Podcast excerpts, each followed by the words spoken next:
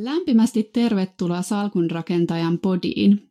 Täällä Marttiina Akrenius ja raportoin, että mukava lomailu takana ainakin itselläni oli koko heinäkuu vapaata ja täytyy kyllä sanoa, että teki todella hyvää. Tosiaan tervetuloa kuuntelemaan taas Salkunrakentajan podeja. Mekin oltiin hieman lomalla. Ja meillä on tänään todella kiinnostava aihe ja vieras puhutaan, meillä on tämmöinen Suomi nousuun teema ja pyöritään aika paljon just yrittäjyyden ympärillä unohtamatta tietenkään koronaviruspandemiaa. Meillä on etänä vieraana tänään Investors Housein toimitusjohtaja Petri Roinanen. Tervetuloa vieraaksi. Kiitos, kiitos. Hei, millä mielen olet mie- mielin olet tänään liikenteessä ja miten tämä koronapandemian toisen aallon uhka vaikuttaa sun arkeen? No joo, siis vaikuttaahan se niin kuin hyvin olennaisesti niin mun arkeen kuin varmasti kaikkien arkeen. Ei tiedetä, onko onko se toinen aalto täällä jo vai onko se tulossa ja kaikki siihen varautuu. Mm. Tuolla niin kuin arjen tasolla se näkyy siinä, että ennalta sovittuja, sovittuja niin kuin fyysisiä tapaamisia, neuvotteluja, kohtaamisia on, on niin kuin siirretty tänne niin kuin verkkoon. Siinä on hyvät ja huonot puolet. Tämän etä, etätyöskentely ja Teamsin tai vastaavan kautta toimiminen on tietyssä tavassa hirveän tehokasta, mutta, mutta toisaalta sitten se, se vuorovaikutuksen syvyys kyllä jää vähän niin kuin ohkaiseksi ja, ja eri, mm. vaikkapa niin kuin innovointia on hieman välillä haastavaa koittaa tehdä sitten ihan tota niin kuin ruudun ääressä, mutta mut toisaalta niin, niin johtamismielessä myös niin kuin, ja viestintämielessä niin tietyt edut on ihan kiistattomat. Se mitä ehkä tuossa niin ihan viime aikoina niin kuin havahduttu pohtimaan, niin liittyy just tähän niin kuin digitaalisten välineiden käyttöön ja etätyöhön. Ja, ja nyt kun sanotaan niin kuin iso osa kansasta tekee etätöitä ää, nyt ja, ja sitten kenties niin kuin tulevaisuudessakin pysyvästi, niin on mielenkiintoinen havainto se, että itse asiassa niin kuin meidän asuntoja Suomessa tai meidän toimistoja Suomessa niin eihän näitä ole ollenkaan suunniteltu tällaista käyttötarkoitusta varten. Ja hyvä kysymys on se, että mitenköhän sitten jatkossa niin kuin asuminen ja työpaikat järjestyy. Mm. Toi on tosi hyvä huomio. Se on ollutkin eh, kiinnostavaa aina huomata, kun ihmisellä on kaiken näköisiä virityksiä sinne työpöytäkotiin, että on silityslautaa sun muuta viritetty kotiin. Joo, joo, se on varmaan just näin, että siis ihmiset on hyvin erilaisissa tilanteissa. Joillakin saattaa olla hyvät niin kuin fasiliteetit tehdä etätöitä. Toisilla saattaa olla sillä, että vaikka molemmat puolisot virittäytyy saman pöydän äärellä ja puhuu puhelimeen vuorotellen ja vähän niin kuin tuskaantuu siinä. Sitten jos tästä tulee niin kuin pysyvää trendiä, niin mun mielestä niin kuin hirveän hyvä kysymys on se, että kenen pitäisi järjestää ne etätyötilat. Mm. Että onko se, onko se niin kuin ihminen, jonka pitäisi ikään kuin ö, ostaa tai vuokrata isompi asunto, voidakseen tehdä etätöitä laadukkaasti, mikä on myös työnantajan etu, vai pitäisikö työnantajan järjestää sellaisia paikkoja, joissa etätyötä voidaan tehdä? Johtaako se työsuhde asuntojen paluuseen vai johtaako se ihan uudenlaiseen asuntosuunnitteluun ja, ja, mitä, ja toimistojen käyttöön? Että tässä on tosi, tosi niin kuin, niin kuin, mielenkiintoisia näkymiä. Kyllä ehdottomasti noin tosi kiinnostavia teemoja. Piti muuten vielä tuossa alussa mainita, että HUSSin toimitusjohtajakin tuossa Hesarissa ilmoitti, että koronan toinen aalto on jo täällä, mutta me kansalaiset vielä varmaan mietitään, että onko se täällä vai ei. Joo, kyllä se tota, jos, jos näin, näin Hussin toimitusjohtaja sanoo, niin onhan se uskottava ja, ja, vaikka, mm. ja, ja, ja joka tapauksessa on, on viisasta varautua siihen, että olisi toinen tai kolmas aalto kyseessä, niin osataan, osataan toimia oikein. Ehdottomasti. Hei, tota, tänään meidän tosiaan tämä podin teema on Suomi nousuun. Ja polttava kysymys onkin, miten Suomi saadaan nousuun? Me olemme todella kohdannut kyllä harmillisen määrän vastoinkäymisiä tänä vuonna. No joo, joo tämä on tietysti niin kuin kauhea vuosi niin sanotusti ja, mm. ja kukaan osannut arvata mihin, mihin ollaan menossa ja, ja myös tietysti näkyvyys on tällä hetkellä tällä hetkellä hirveän, hirveän heikko, että ei oikein pystytä arvioimaan eteenpäin. Jotenkin tota, tämä teema, teema Suomi nousuun, niin tämä on niin kuin ehkä tärkeämpi kuin ikinä aikaisemmin, koska, mm. koska, koska tota, meidän, meidän niin kuin tämä taloustilanne oikeasti ei ole kauhean hyvä. Ja, ja, ja tota, lyhyellä aikavälillä me nähdään tietysti sellaisia ilmiöitä kuin BKT-lasku ja me nähdään työttömyys, jotka on kaikki erittäin vakavia asioita, mutta sitten taas niin kuin pitkällä aikavälillä meillä on todella isot rakenteelliset haasteet tämän meidän julkisen talouden kanssa ja ylipäänsä tämän maan kilpailukyvyn kanssa ja, ja ikään, kuin, ikään kuin samalla kun hoidetaan tätä akuuttia lyhyen aikavälin haastetta, niin varmaan meidän pitäisi niin keskustella enemmän myös näistä niin pitkän aikavälin rakenteellisista haasteista ja niistä keinoista, millä, millä tämä Suomi niin päivitetään uuteen, uuteen niin ympäristöön ja, ja uuteen nousuun. Ehdottomasti. Ollaan kyllä vaikeassa tilanteessa varmasti, kun vähän on sellainen fiilis, että ollaan niin kuin limbossa, että ei ole ihan varma, että mihin, mihin suuntaan ollaan menossa. Se on varmaan just näin, ja tota, mutta mutta sitten niinku tavallaan, niin kuin joku sanoi, että, että hyvä kriisi ei saisi koskaan niinku missata, mm. niin, niin jotenkin nyt pitäisi kyllä niinku uskaltaa olla rohkea ja, ja niinku hakea sellaisia semmoisia ratkaisuja, että et, et, tota, ihan radikaalisti arvioida tätä meidän niin kuin, talouden ja tämän niin sanotun hyvinvointivaltion pohjaa ja merkitystä ja, ja tätä toimintamallia. Mä, mä jotenkin niin kuin, näen hirveän vaikeana uskoa, että, että me voitaisiin kauheasti jatkaa ihan just näin. Mulla on sellainen niin kuin, teema, et, et, ja väite, että et Suomi on siirtynyt tämmöiseen tukitalouteen, jossa, mm. jossa tota, enää ansiotasot tai ansiot ei riipu tavallaan tekemisestä eikä suorituksesta, vaan, vaan niin kuin enemmän, enemmän ehkä sit olemisesta. Ää, tässä on niin kuin pari ongelmaa ja ne on se, että et tota, ää, esimerkiksi niin kuin, ää, iso, enem, kansan enemmistölle ei ole niin kuin kannustimia. Hmm työskennellä, työskennellä tavoitteellisesti ja, ja viedä maata eteenpäin. Ja tosta, näistä jutuista mä oon kirjoittanut nyt on kirjankin, joka tuossa hiljan meni, tuli ulos. Kyllä. Niin on, sä oot jo erityisesti halunnut kehittää tätä keskustelua Suomesta hyvinvointivaltiona ja mainitsen tosiaan tämän sun hiljattain julkaistun kirjan, eli Maailman paras paikka yrittää Suomi tukitaloudesta yrittäjyystalouteen. Kertoisitko pikkasen tästä kirjasta vielä vähän lisää tuosta niin NS-juonesta? No joo, joo tämä Tämä on tota kirja, jota mä aloin kirjoittaa. Tämä on kolmas kirja ja mm. mä aloin kirjoittaa tätä viime vuonna tuossa syksyllä ja, ja tota, hyvin erilaisessa tilanteessa, missä nyt ollaan. Mutta kuitenkin niin nämä pitkän aikavälin rakenteelliset kysymykset mielessä. Ja, ja niin kun, siksi miksi mä kirjoitin tämän kirjan, niin syy on siinä se, että tietty huoli siitä Suomen taloudellisesta hyvinvoinnista ja tulevien sukupolvien hyvinvoinnista. Ja jos, jos, jos sä kysyt sitä niin kuin kirjan ikään kuin juonta, niin hmm. sen voisi oikeastaan niin kuin tiivistää neljään asiaan. Ensimmäinen niin kuin on se, että, että kun asia analysoi, niin huomaa, että Suomi, Suomesta on tullut tukitalous.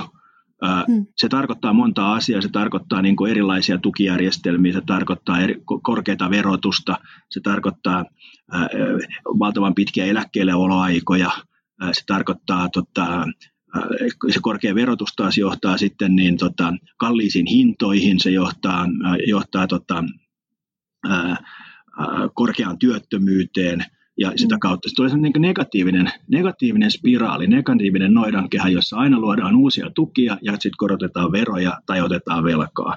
Ja se on myös mm. synnyttänyt tämän, tämän niin sanotun julkisen talouden niin kuin kestävyysvajeen. Ja, ja tämä toinen, toinen niin kuin väite sen lisäksi, että ykkösväite oli, että Suomesta on tullut tukitalous, niin toinen väite on se, että tämmöinen tukitalous on niin kuin maailman historiassa hirveän lyhyen ajan kokeilu. Ja, ja niin kuin missään päin maailman historiassa ei ole, ei ole todisteita siitä, että se olisi kestävä. Ja, ja tota, kaikki, kaikki niin kuin hyvinvoinnit on aina syntynyt siihen, että keksitään, luodaan, tehdään töitä, innovoidaan asioita, mutta missään päin maailmaa tukitaloudet ei ole kestänyt kauhean kauaa. Ja, ja niin kuin, mä en usko, että myöskään tämä Suomen tukitalous tulee kestämään kauhean kauaa. Eli tätä, ja, ja, ja tavallaan niin kuin se kolmas väite onkin sitten, että, että meidän on löydettävä niin kuin tuleville, tuleva alkaneelle vuosikymmenelle ja tuleville vuosikymmenelle ja, ja seuraaville sukupolville niin, äh, niin kuin ihan uusia radikaaleja suuntia. Ja, et, ja sitä varten tuossa kirjassa on niin kuin tunnistettu kymmenen sellaista teesiä, millä mm. Suomi voisi siirtyä ää, niin sanotusta tukitaloudesta niin sanottuun yrittäjätalouteen, jossa luodaan taloudesta lisäarvoa ja ikään kuin siirrytään tästä niin kuin kakun jakamisesta kakun leipomiseen. Tämä on niin kuin sen kirjan, kirjan juoni. Hmm. Kiinnostavaa. Tota, tässä on just se, että no en ota tätä ilmastonmuutosta tähän nyt mukaan, mutta just se, että katsotaan pitkälle. Sehän on aika vaikeaa ihmiselle noin yleensäkin se, että katsotaan pitkälle eikä sitten vaan mietitä sitä, että mikä nyt tähän hetkeen olisi se oikea ratkaisu, Joo. vaan pidemmän ajan. Joo, just näin. Ja, ja kun, kun mainitsit tänne niin kuin ilmastonmuutoksen, niin yksi, mm. näistä, yksi näistä kymmenestä teesistä niin, äh, koskee, koskee kiertotaloutta, johon, johon niin meidän pitäisi nyt osata suhtautua tosi, tosi niin kuin A, vakavasti ja B, niin kuin, sillä luovasti, että me mietittäisiin asioita uudella tavalla. Yksi niin kuin esimerkki minkä, ja yksi teesi, minkä mä tuossa kirjassa nostan, niin on sellainen, että just tästä kiertotalousnäkökulmasta, että, mm. että me niin kuin oleellisesti muutetaan verotuksen painopistettä ää, taloudellisen aktiviteetin verottamisesta haittojen verottamiseen. Siis oikein niin kuin, ei mitään pientä viilausta, vaan niin kuin ihan niin kuin radikaali muutos. Käytännössä se tarkoittaisi esimerkiksi sitä, että kun tänään uuden asunnon hinnasta eri tutkimusten mukaan noin 45 prosenttia on, muodostuu veroista. Niistä isona arvonlisäveroja sitten on muita. Eli jos, jos ihminen ostaa tota, 300 000 asun, euron asunnon, niin siitä 135 000 euroa on veroluontoisia maksuja. Se tarkoittaa silloin sitä, että, että tota, että se niin kuin lähtökohtaisesti jo sulkee niin kuin paljon pieniä keskitulosia pois omistusasuntomarkkinoilta ja siirtää heidät vuokramarkkinoille. Hmm. Mutta se tarkoittaa myös, että niin kuin niitä, niitä hankkeita on vaikea saada liikkeelle. Jos me pienennettäisiin tämä 45 prosentin veroosuus 30 prosenttiin ja siirrettäisiin se menetetty verokertymä sen talon elinkaarelle haittaveroiksi energiaan tai päästöihin tai muihin, niin me saavutettaisiin hirveän paljon hyötyjä sekä ympäristön kannalta, energiatehokkuusinvestoinnit lisääntyisi, asunnot halpenisi, vuokrat halpenisi, ihmisillä olisi enemmän varaa kuluttaa ja niin edelleen. Eli me tarvittaisiin niin tämmöisiä pitkän aikavälin, tämä ilmastokysymys on hyvä esimerkki siitä, mm, mm. radikaaleja muutoksia, jotka pitkällä aikavälillä hyödyttää kaikkia. Niin kyllä, että nyt just tarvittaisiin tekoja eikä vaan mitään sanahelinä. Joo, ja sitten mun mielestä niin tarvittaisiin just näin niin kuin, niin kuin sanoista tekoihin, mutta sitten hmm. my, myös niin kuin sillä tavoin, että sillä niin kuin riittävän rohkeasti. Et, et, et mua, mua niin kuin, toinen tämän kirjan teeseistä koskee esimerkiksi työllisyyttä. Niin hmm. tota, jos me tämän, katsotaan tämän hetken työllisyyskeskustelua, niin meillä oli kesäkuussa ää, työ- ja elinkeinoministeriön mukaan 417 000 työtöntä. Siis mm. melkein puoli miljoonaa suomalaista oli työttömänä. Tämä on, tämä on melkein samanlainen luku kuin oli 90-luvun lamassa. Mm. 70-luvulla oli, oli tota 60 000 työtöntä ja maan julistettiin hätätilahalli, muodostettiin hätätilahallitus, koska tämä koettiin niin isoksi ongelmaksi. Nyt meillä on siis seitsemän kertaa enemmän työttömiä kuin silloin, mutta niin kuin mm. kukaan ei ole huolissaan. Ja, ja niin kuin nyt keskustellaan siitä, että syntyykö syksyn budjettiriihessä 30 000 niin sanottua päätösperusteista työpaikkaa, joka on siis 7 prosenttia tästä työ- ja elinkeinoministeriön kesäkuussa raportoimasta työllisyysluvusta. Se, 7 mm. prosenttia. Siis meidän pitäisi miettiä sillä tavoin, että, että miten me saadaan niin kuin 300 000 ihmistä työelämään, mm. ei 30 000, vaan 300 000. Ja silloin, silloin niin kuin ainoa, ainoa niin kuin järkevä keino toteuttaa se on oleellisesti alentaa työn verotusta. Se koskee silloin niin kuin työnantajamaksuja, sivukuluja, eläkemaksuja, palkkaveroa, marginaaliveroa. Ja, ja ainoa tapa niin kuin oleellisesti alentaa, nostaa tota työllisyyttä, alentaa työttömyyttä, on, on niin kuin radikaali iso ratkaisu, jolla niin kuin työpaikan syntymisen kynnystä alennetaan. On, on, on pikkasen pientä peliä miettiä 30 000 ää, päätösperusteista työpaikkaa, kun maassa on mm. melkein puoli miljoonaa työtöntä, pitäisi miettiä, miten me saadaan 300 000 ihmistä takaisin työelämään.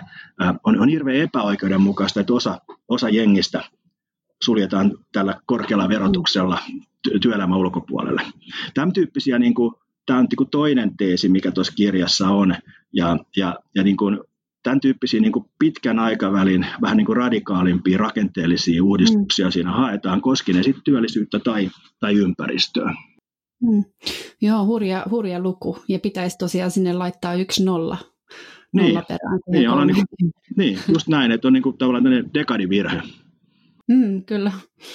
Hei, puhuit vähän just tuossa, että miten palkansaajilla ja yrittäjillä ei ole riittäviä kannustimia. Ja sitten Yle esimerkiksi luin tuossa eilen, että talousasiantuntijat korostavat just sitä, että yrityksiä pitää nyt tällä hetkellä just tukea poikkeuksilla, poikkeuksellisilla tavoilla, jotta selvitään tämän koronan tuoman kuopan yli. Mitä nämä sitten, vähän olet maininnut tuossa, mutta mitä nämä sitten nämä poikkeukselliset tavat olisivat? No joo, siis tämä on niin kuin sillain, eh, mulle on ollut niin kuin henkilökohtaisesti vähän haastava tämä koronakriisi, koska mä, niin kuin, mm. mä, mä oon niin kuin, ähm, lähtökohtaisesti ajattelen sillä, että, että yritys, yritysten tukeminen ei ole kauhean hyvä asia, että olisi paljon parempi, että olisi niin kuin matalammat verot ja sitten yrityksillä parempi toimintaympäristö kuin että verotetaan paljon ja sitten kohdennetaan niin kuin päätöksillä yrity, yrityksille tukea.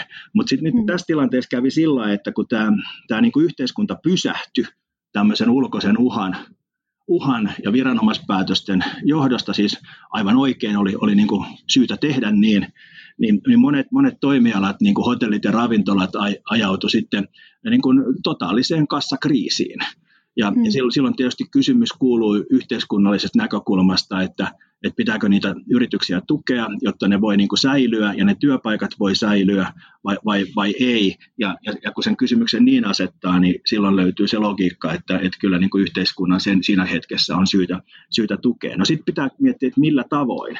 Nyt, mm. nyt meillä kävi keväällä vähän sillä, että, että tota, ähm, kun, kun niin tämä yhteiskunta meni kiinni, niin sehän johti siihen, että, että rahaliikenne loppui, jolloin yritysten kassat tyhjeni jolloin mm. oli kassakriisistä oli kysymys ja sitä yritettiin ensin hoitaa tämmöisellä niin kuin, vähän niin kuin Business Finlandin tuki kehitysprojektirahalla, joka niin kuin on, on niin kuin äärimmäisen huono, huono tapa, niin kuin, kun on kassakriisi, niin kehitysrahalla yrittää hoitaa sitä pulmaa. Se on, se on niin kuin, jos, jos pikkasen ehkä huonokin vertaus sallitaan, niin se on vähän sama kuin sydänkohtausta lää, lääkitsisi syöpälääkkeellä, että se, se niin kuin ei vaan toimi niin. Mm, Mut, mm. ja ja tota, sen, takia, sen takia tästä monenlaisia keinoja tarvitaan. Peruskysymys mun mielestä kulkee siinä, että voidaanko, toimitaanko niin, että, että mennään taas niin kuin tukien kautta, vai voidaanko toimia niin kuin esimerkiksi Saksa ja Ranska teki – jossa mm. tota, arvonlisäveroja alennettiin ja sitä kautta luotiin talouteen dynamiikkaa, ihmisille ostokykyä ja yrityksille niin kuin, ä, liiketoiminnan eteenpäin viemisen kykyä. Ä, mun, mun mielestä, niin kuin, ä, mun mielestä niin kuin Saksan ja Ranskan tapa toimia arvonlisäverojen alentamisessa on hyvä. Mm. Pitkin kevättä sanottiin, että ei voi tehdä tällaista, koska on EU-lait tällaiset ja tällaiset, mutta sitten Saksa ja Ranska vaan otti ja teki sen, ja niin meidänkin pitäisi tehdä. Mm-hmm.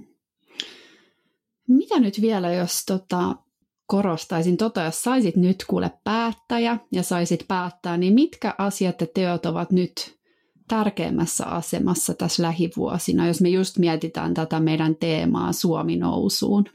No varmasti äh, niin kun, äh, ensinnä täytyy todeta se, että niin kun ne, jotka on nyt, nyt niin kun niin valtion johdossa ja päättämässä, niin on tietysti äärimmäisen niin kuin monisyisen ja haasteellisen tehtävän edessä ja mm. kaikki, kaikki tota, tuki, ja, tuki ja energia toive heille.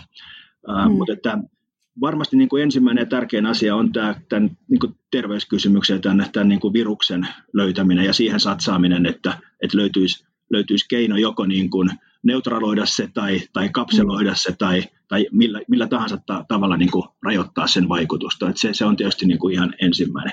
No sitten toinen, toinen seikka on just nämä, mistä mä puhuin näistä niin kuin pidemmän aikavälin rakenteellisista kysymyksistä, jossa niin kuin meidän, on, on, meidän pitäisi löytää ne keinot, jolla me siirretään Suomi tukitaloudesta yrittäjyystalouteen. Meidän pitää luoda tästä niin kuin kiinnostava ää, paikka nuorelle sukupolvelle ja, ja myös meille vanhemmille yrittää luoda hyvinvointia. Ja, ja kaikki ne keinot, jotka tukee sitä, niin on, on tarpeen. Ja se, se, se niin kuin, niin siinä pitäisi ehkä niin kuin laittaa sellaiset ideologiset ajatukset vähäksi aikaa sivuun, tunnustaa tosiasiat siitä, että, että tämä talous, tal, julkisen talouden malli ei tällaisenään voi kantaa ja etsiä se uusi. Et, et nä, nä, näin niin kuin näin, näin mä sitä ajattelen ja sitten se purkaantuu erilaisiksi niin kuin toimenpiteiksi ja, ja ohjelmiksi ja, ja niin kuin radikaaliskin rakenteellisiksi muutoksiksi, mitä myös tuossa kirjassa mä olen ehdottanut. Hmm, kyllä. Hei, miten muuten pakko vielä kysyä, kun mainitsit tuossa alussa vähän tuosta asuntotilanteesta ja sulla on paljon myös asiantuntijuutta asuntosijoittamiseen, niin miten nämä olot vaikuttaa kiinteistösijoittamiseen? No, tämä on, tämä on niin kuin mielenkiintoinen kysymys, että tota, äh, katsoo mediaa, puhutaan, jos puhutaan asunnoista ensin, niin katsoo mm. mediaa, niin, niin sieltä tulee aika, aika ristiväritteistä tietoa, että jotkut, jotkut on kovin pessimistejä, jotkut kovin niin kuin, optimistejakin. Itse mä lukeutuisin asuntojen osalta tähän optimistiryhmään enemmän kuin mm. pessimistiryhmään. Perustelen sitä sillä tavoin, että, että kun me toimitaan niin kuin tässä kentässä laajalti ja nähdään koko ajan tätä tilannetta, niin, niin esimerkiksi asuntojen vuokraus, kokonaisuutena niin kuin pyörii jokseenkin niin kuin ennenkin. Ihmisillä on tarve asua ja ihmiset, mm. et, et, elämäntilanteet muuttuu ja, ja tota, ähm, äh, se on ihan niin kuin, ihan niin kuin normaali. Samoin sitten, jos mennään tähän omistusasuntomarkkinaan, niin siinä on ehkä tärkein asia se, että suomalaiset pankit on varsin niin kuin hyvässä kunnossa, vastuullisia, ja, ja se asuntojen raho, yksityisten ihmisten asuntojen ostamisen rahoitus toimii. Ja, ja se, mm. kun se kysyntä on, niin myös asuntomarkkina toimii ihan ok. Ja, ja sitä tukee tietysti tämä matala korkotaso. Et mä en niin kuin siellä sektorilla näkisi sellaista niin kuin, niin kuin tämmöistä niin kuin hetkellistä kysyntää, kysyntäjuttua. Mutta sitten niin tämä, mitä mä aluksi sanoin, että, että kun tämä etätyö lisääntyy, niin tämä asettaa mm. niin kuin meidät uuteen tilanteeseen, että minkälainen, minkälaisia asuntoja me tarvitaan tulevaisuudessa. Ää, jos, jos siellä pitäisi asua, siellä pitäisi tehdä vähän töitä, niin mm. tavallaan tämmöinen tämmöisiä asuntoja me ei ole koskaan Suomessa rakennettu eikä, eikä suunniteltu, mutta tämmöinen niin kuin muuntojoustavuuden merkitys tulee todella, todella isoksi nyt sitten niin kuin asuntosektorilla, että, että minkälaisia työtiloja siellä on, voidaanko niitä tiloja muuttaa, muuttaa tota, niin kuin siirtämällä seiniä tai, tai niin kuin, mm. niin kuin ajassa. Sama koskee sitten niin kuin toimistotiloja. Ja, ja tota, sitten on niin kuin yksi semmoinen hirveän iso kysymys niin kuin myös tässä kiinteistömaailmassa on se, että nyt kun tota, tämän EUn tukipaketti on 750 miljardia euroa, ja sitten siihen mm. laitetaan päälle tämä niin kuin EUn tuleva, tulevan seitsemän vuoden budjetti, niin me, me ollaankin niin kuin, me ollaan 1800 miljardissa eurossa. Ja, mm. ja, ja se rahahan niin kuin hakeutuu jonnekin, se etsii erilaisia paikkoja. Mm. Ja varmastikin niin kuin tietty osa siitä kohdentuu myös kiinteistösektoriin. Ja sitä taustaa vastaan niin kuin nähdään myös tämä kiinteistösektorin tota, niin kuin kysyntätilanne sijoitusmielessä kohtuu hyvänä tulevina vuosina. Ja, ja sitten on ehkä kolmas seikka se, että se, mistä kiinteistöalan pitää nyt ottaa, ottaa sit iso koppi, niin on tämä kiertotalousmaailma, koska rakennukset, rakennettu ympäristö, niin tuottaa noin 40 prosenttia kaikista päästöistä ja kuluttaa 40 prosenttia energiasta, niin on ihan selvää, että jos me halutaan tätä ympäristöä, ympäristössä pitää huolta ja luoda kiertotaloudesta Suomelle menestystekijä, niin tähän kiinteistösektoriin pitää satsata oikein kunnolla. Hmm. Joo, kiinnostavaa. Tässä on kyllä monta tosi tärkeää, tärkeää teemaa ja sanoisin, että ollaan aika monelta kantilta niin murrosvaiheessa. No joo, joo, hyvinkin varmaan. tässä on, tässä on niin kuin monella tapaa semmoinen mm. yhteiskunnallinen epäjatkuvuus kohta käsissä. Meillä on te- iso teknologinen murros, digitalisaatio tulee niin kuin arkeen monella tavalla, tulee hoivasektorille, tulee tähän työn tekemiseen, etätöinä, tulee, tulee kaikkeen muuhun. Sitten meillä on tämä, tietenkin tämä pandemiakysymys, sitten meillä on tämä julkisen talouden kriisi, kestävyysvaje, joka pitää ratkaista. Yhteiskunta on niin kuin siirtymässä tietystä, tietystä niin kuin olotilasta niin kuin poikkeuksellisen suurella tavalla johonkin toiseen, jota me ei enää tiedetä. Ja, ja niin kuin itse niin kuin toivoisi ja puhuu sen puolesta, että me voitaisiin siirtyä tämmöiseen niin kuin yrittäjämäiseen yhteiskuntaan, jossa entistä mm. enemmän kiinnitettäisiin huomiota siihen, että kuin, ja luotaisiin edellytyksiä ihmisille toteuttaa itteensä, unelmiansa, tavoitteitansa ja olisi niin kuin vapautta ja tilaa tehdä sitä, mitä, mitä niin kuin ihmiset intohimoisesti haluavat tehdä. Et, et Suomen paras menestysformula on se, että et, et niin kuin yhteiskunta avaa, avaa tilaa ja luo edellytykset ja antaa, antaa tota, ihmisten toteuttaa intohimojaan ja sitten tietysti huolehtii niistä, jotka huolenpitoa ja hoivaa ja apua tarvitsee. Kyllä, Suomi on maailman paras paikka yrittää, kyllä. Suomi, Suomi tota, ää, mun mielestä ehkä olisi niin kuin, vähän rohkeat sanoa tällä hetkellä, että Suomi on maailman paras mm. yrittää, mutta, mutta niin kuin, tavallaan meillä on valtava yrittäjyyspotentiaali sekä olemassa olevissa yrityksissä. Suomen yrittäjissä on 115 000 yrittäjäjäsentä. 115 000, se on niin kuin ihan valtava, valtava voima niissä yrityksissä ja yrittäjissä. Ja sitten tavallaan niin kuin tämä niin kuin nuorempi sukupolvi. Mä oon, itse opiskellut Otaniemessä diplomi-insinööriksi ja tota, kun, kun itse opiskelin siellä, niin aika, aika harvalla oli semmoinen unelma, että mä haluaisin yrittäjäksi isona. Mm. Hyvin, hyvin, monet halusi johtajiksi ja, ja varmaan useista tulikin sellaisia, mutta mut nyt, nyt kun mä olin joku vuosi sitten, niin kuin sitten oli tosi virkistävää käydä puhumassa yhdellä, yhdellä kurssilla, niin opiskelijat oli hyvin aktiivisia ja sitten siinä varmaan puoli tuntia juteltiin sen jälkeen eri tahojen kanssa, niin kauhean usealla olikin haaveena, että mä haluan yrittäjäksi. Ja se, se jotenkin mm. niin kuin se, niin kuin, se näkyy koko tästä niin kuin startup- ja kasvuyritysmaailmassa ja, ja siellä on niin kuin, siinä on syntynyt myös erilaista rahoitus- ja maailmaa ja kaikkea. Että siinä on niin kuin paljon, paljon mahdollisuuksia, että niitä pitäisi niin kuin tukea ja kasvattaa.